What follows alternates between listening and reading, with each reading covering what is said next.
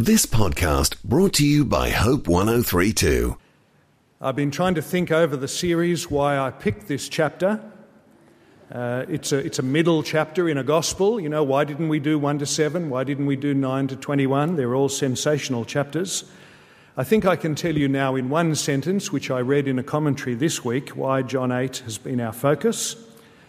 And that is, it describes the clash of Christ and unbelief in a way that is not matched before or after. It describes the clash between Christ and unbelief in a way that is not matched before or after.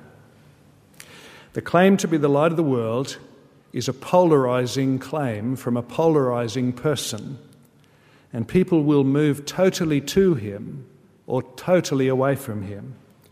And I hope that today we'll crystallize exactly why people do this, move away or two, and why they are responsible. There are three headings. The first is the claim and the offer, and the second point is the non existent middle ground, and the third is the supply and the demand of Christ. First of all, the claim and the offer of Christ. Do you remember what he says at the beginning of the chapter? That is chapter 8, verse 12, where we began. I'm the light of the world. Whoever follows me will never walk in darkness, but will have the light of life. He is not just offering information, and I promise you, friends, this information that Jesus gives will sooner or later be seen to be the information that everybody needs. You know, we can read it and we're in a very strange day, aren't we, where things just don't mean very much and words don't mean very much. But occasionally somebody says something which is incredibly significant. And this claim of Jesus is at the top of the list. I'm the light of the world. He who follows me will not work in darkness, but will have the light of life. It's not just the offer of information, of course, which is essential for a journey, and everybody's on a bit of a journey, but it's also the offer of freedom. Jesus is claiming to get us out of the darkness, not just of lack of information, but the darkness of being in bondage. It's as if he is getting us out of being under 100 metres of dark water. You don't just shout at somebody who's under 100 metres of dark water. They actually need to be delivered. And Jesus is promising to give not only information, but also freedom and deliverance. So he's come to provide information about God and about ourselves and about Jesus and the way in which he is able to connect us to God, but he's also come to provide freedom and rescue us from the trap that we're in, whether we feel it or not, which is sin, which grips us and kills us and takes us into judgment. Every person in the world, according to Jesus, needs information and salvation. There is a need in all of us for some intellectual answers and some moral answers and some spiritual answers and some eternal answers, and they're found, says Jesus, in Jesus. Now, it's a very great claim, a very wonderful claim. I can't see how anybody can live in this world honestly and not say every now and again, you know, I'd really like some answers. I can't see how anybody can live in this world and be conscious of God and death coming and not say every now and again, gee, I really need some help. Here's a brilliant quote from uh, Malcolm Muggeridge, a journalist of the last century. He says, What other purpose can possibly have any meaning or significance than to look for God? Who can comfort themselves with the sound of applause, the figures in a bank statement, with memories of the body's rapture or the mind's agility, or sentences that have been accorded the small celebrity of print? These are mere diversions, the pranks and scribble of immaturity. We all know that this is so. In the most intoxicating and enchanting moments, we know that we have other business to transact, that though we are accorded time and taste for diversions, we must, as Augustine said, walk to the city of God, or the night will fall and we will be lost. Now, the night will never fall on those who belong to the Lord Jesus Christ because the Lord Jesus Christ is wonderful. For those who belong to Jesus Christ, you see, his death means that the danger of death is over for you. And for those who belong to the Lord Jesus Christ, his promises mean that you're in faithful hands. You're in the hands of somebody who will carry you right through to his presence. So, why is chapter 8 so feisty? And the answer is because Jesus declares himself to be the light of the world, and the Bible says that we by nature prefer the darkness. We do not want to come by nature to Jesus, who's the light. It's too humbling, it's too demanding. He exposes us. We don't want to do his truth, unless, of course, it suits us. We don't want to depend on his mercy. We'd rather depend on our own powers. And that's why this chapter 8 is full of fireworks, because Jesus comes and speaks like the light of the world, and he watches people scurry under a rock. And just a few come to him in order to follow. The second thing this morning, the non existent middle ground. He offers the light of life.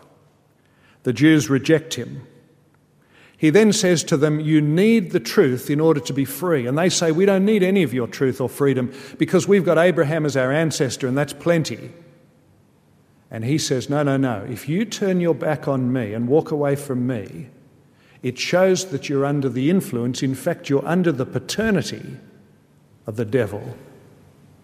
Because if you're going to really honour God, says Jesus, you'll honour me. And they say to him in chapter 8, verse 48, which is our first verse today, You're a Samaritan.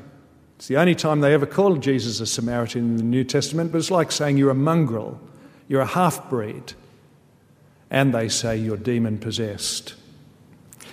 Now, the dialogue in verses 48 to 59 is so profound. Jesus operates at a level beyond us. It's not easy to follow on a quick reading. Just to give you an example, look at 853 and 54. It looks like a non sequitur. In chapter 8, verse 53, they say, Are you greater than our father Abraham? He died, so do the prophets. Who do you think you are? Jesus says, verse 54, if I glorify myself, my glory means nothing. My Father, whom you claim as your God, is the one who glorifies me. It's not easy to follow the way Jesus speaks. Some of the things he says don't look as though they are in sequence, but they are in sequence because he's not dealing with the superficial issue, he's dealing with the real issues. And so, what I want to do is, for just a minute now, I want to paraphrase the passage we've got, 48 to 59, so that you'll get the heart of it. It took me quite a long time to work out how it all flows, and I'm hoping in a minute now to give you the flow of the chapter.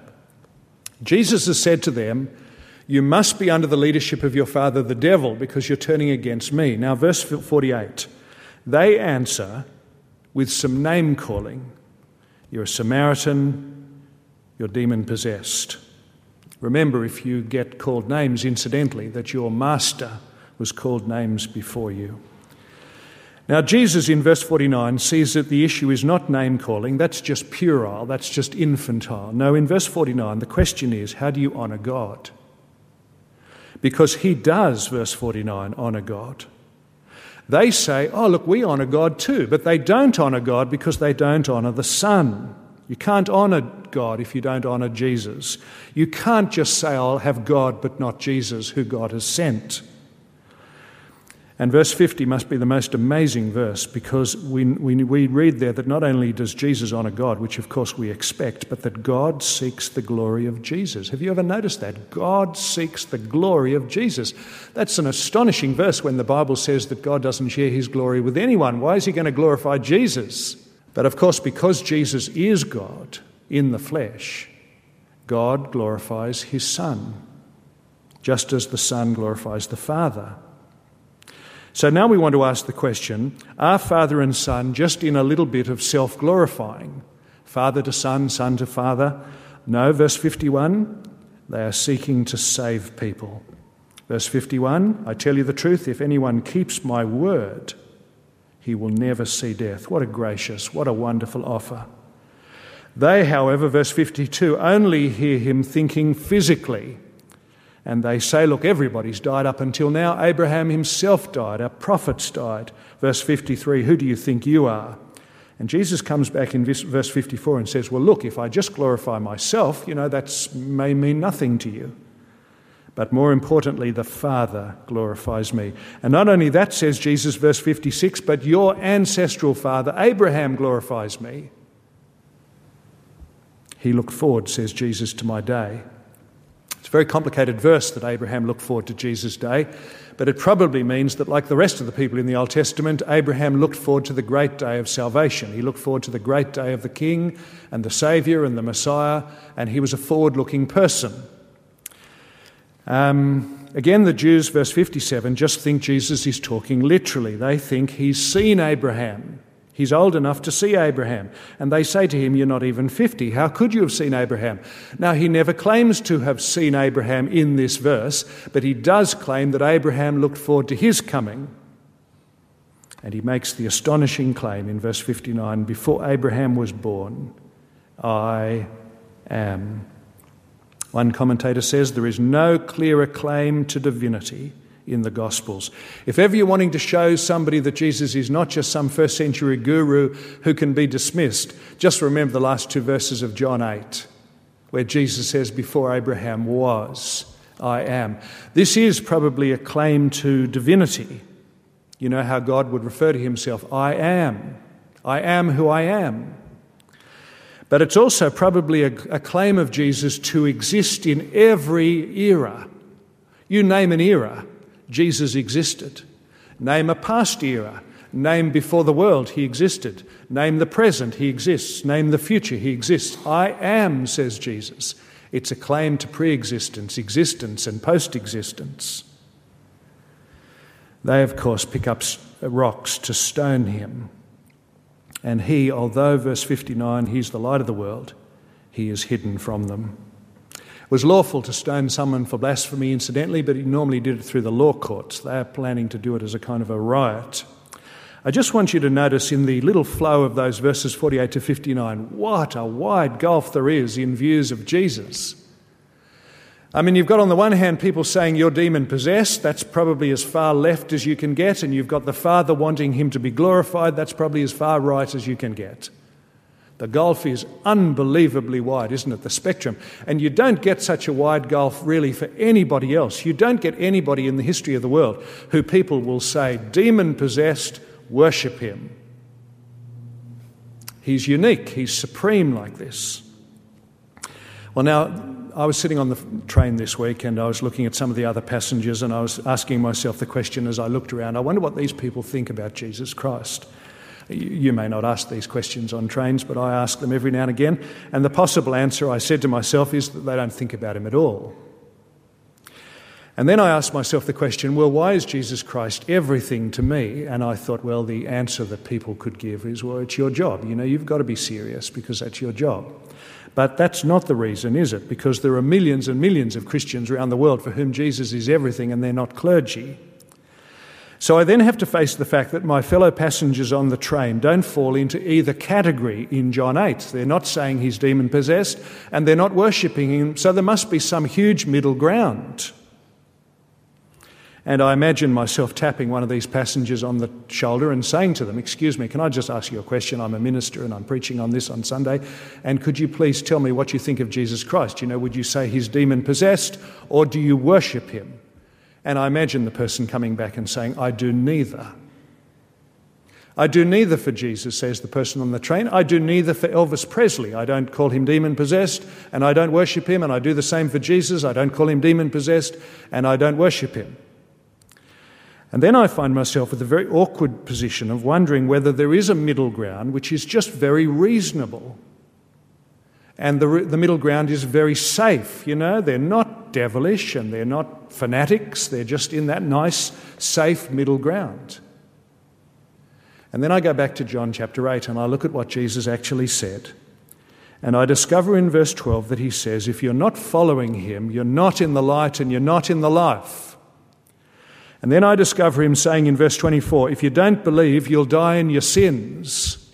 And then I discover him saying in verse 31 if you don't hold to the truth, you're not a disciple and you're not free. And then I discover him saying in verse 51 if you don't keep his word, you're facing death, not just physical death, but serious eternal death. And so I discover that Jesus is making himself crucial. And he's removing the possibility that there is any middle ground. He is declaring middle ground to be non existent. The point of this, friends, is that you don't get a middle ground in the world. You don't get people who are just neutral about Jesus. It does look like it in the short term, and I think you and I are fooled to think that there are lots of people who are just on a safe middle ground.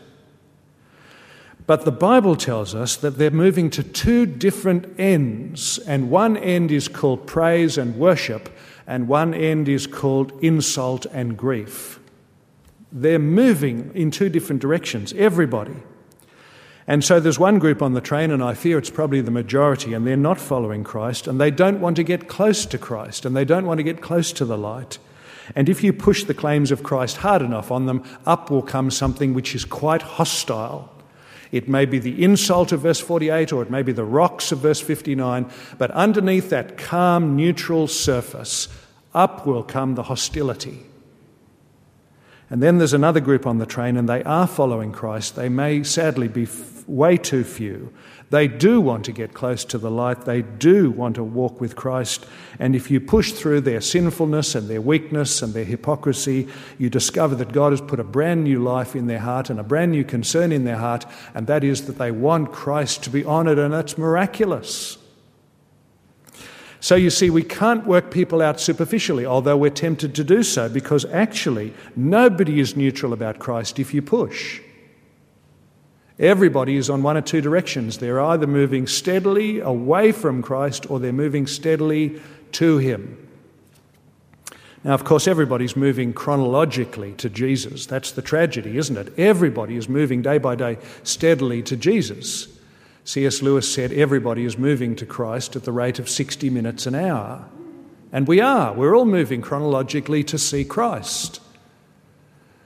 But I want to know whether people are moving keenly to Him or whether they're moving keenly away from Him. And these directions are eternally important. On the surface, the direction away just looks like the person has very small interest in Christ. Leave me alone, I have small interest in Christ.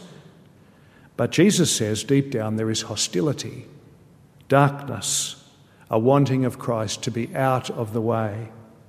On the surface, the direction to Christ may seem like just special interest. Oh, you have a special interest in Christ. Great, good for you. But the Bible says that deep down that's miraculous. Your heart has been changed to do something unnatural, to do something supernatural, which has come to the light, although naturally we prefer the darkness. And so there is no middle ground. Jesus tells us that there is no middle ground. In the end, you will end up in a destination which is full of grief and insult, or you'll end up in a destination which is full of praise and worship. The question is really not how do you sit at the present, the question is on which train do you travel. Now, the last thing this morning the supply and the demand of Christ. I was surveyed once in Blacktown when I worked in Blacktown. I was surveyed by the Esso petrol people. Do you remember when Esso was a petrol? And the Esso Petrol people were doing a survey and they wanted a new idea for a name for the shops that were going to be linked to the petrol pumps. And uh, in a moment of genius, I said that I thought that they should call their shops essentials. A little play on Esso, you see, and then the need of what you have as you drive down the highway. And the guy wrote this down very keenly. And I went home looking forward to a CEO ringing me to say that this was a piece of genius and that they were going to use the name Essentials and it would now be up on the side of all the petrol stations and that I would get a small reward for this, perhaps a very large reward.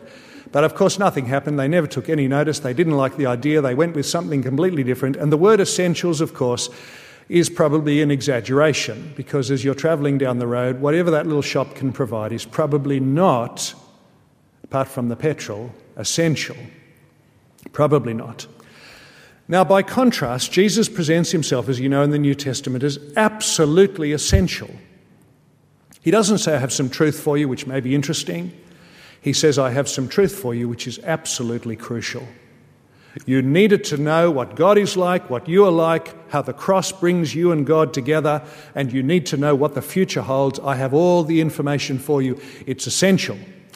Francis Schaeffer, the great Francis Schaeffer, said that if you've got two men in an empty room and one's got a Bible and one's got no Bible, the man with no Bible has information related to the room and that's it. The man with the Bible has information related to the room and everything beyond.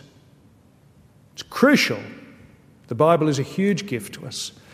But of course, Jesus has also given to us not just the information of the scriptures, but he's also given to us life, what he calls eternal life. And that's come at the cost of his own death. And Alec Motyer says of this eternal life, it is precious, unbreakable fellowship.